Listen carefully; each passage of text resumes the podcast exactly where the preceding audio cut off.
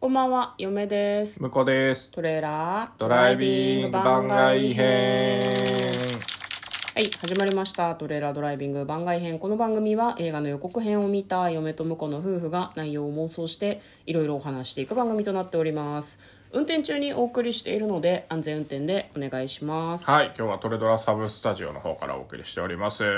はいえー月曜日ということでね、映画の妄想をなぜかお休みして番外編をやっていこうと思います。そういう日ばかりだ。そうだな。はい、えー一風変わった100の質問普通のに飽きた人向けに回答しております、えー先日までで50問目まで終わりましたので今日は51問目です折り返しですね。そうですね円グラフと棒グラフと折れ線グラフのうち見ていて気持ちがいいのはどれですか気持ちがいいとかあります逆に気持ちが悪いものを取ればいいんじゃない気持ちが悪いも気ん。持ちが悪いグラフってなんだろうねあの、円グラフで、うん90%とその他みたいなやつ。ああ 90%を見せつけるためだけのグラフなせめて半々とかにしとけやとか。あとは、あの、なんか、うんコラ画像かなんかで見たことあるけど、うんなんかこう支持率40%って書いてあるんだけどどう見ても90%みたいになってる やつあれでしょ捏造されたグラフというか比率がおかしいやつでし比ょ率があのなぜか円グラフなのにこう円柱みたいに傾けて、うん奥のところはなんかすげえちっちゃく見えてるけど、んあんまり変わらないっていう比率が遠近感を悪用してこうねそうそうそうそう見え方のマジックみたいな何をしているのっていうあれが本当の騙し絵だと思いますよねそうそうね嫁はね面白いよねわかりますそういうのねんいや嫁はね最近その円グラフを見て仕事でね、はいはい使わなきゃいけなかったんだけどあまりにも項目が多くて、え 30%20%15%10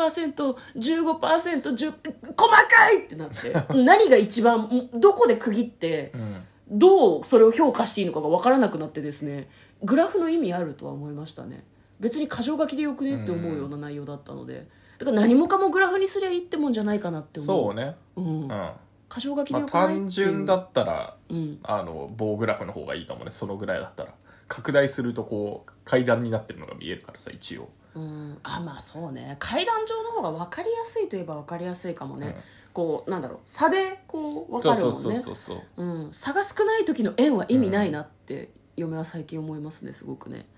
折れ線に関しては特に言及してないですけど折れ線には何も思うところがないですか折れ線はあの、たまに散布図っていう形で書いたりするんですけど、うんあのなんかそういう時ってこう、ま、大体真ん中どの辺かなみたいなの調べたい時なんだけど、はいはいはいなんかあの何曲線書いてあ、うん直線書いて大体ここがあの標準の偏差のとこですよっていうのを作るんだけど、うんそういう時になぜか間違えて折り線折れ線グラフがうん飛び出してきて、うんチッって 思う毎回エクセル上の何エクかセル上でこうやってグラフ作る時に、うんあの最初引いて近似線書いてっていうのやりたいんだけど、うんうんうんあの大体なんかね一発目に勝手に折れ線グラフになりやがってうん邪魔だっ て思う折れ線邪魔だなんか設定の問題なんいだやけそどうそうそうあの切り替えればいいんだけどそうですよね、うんそうかそうかそうか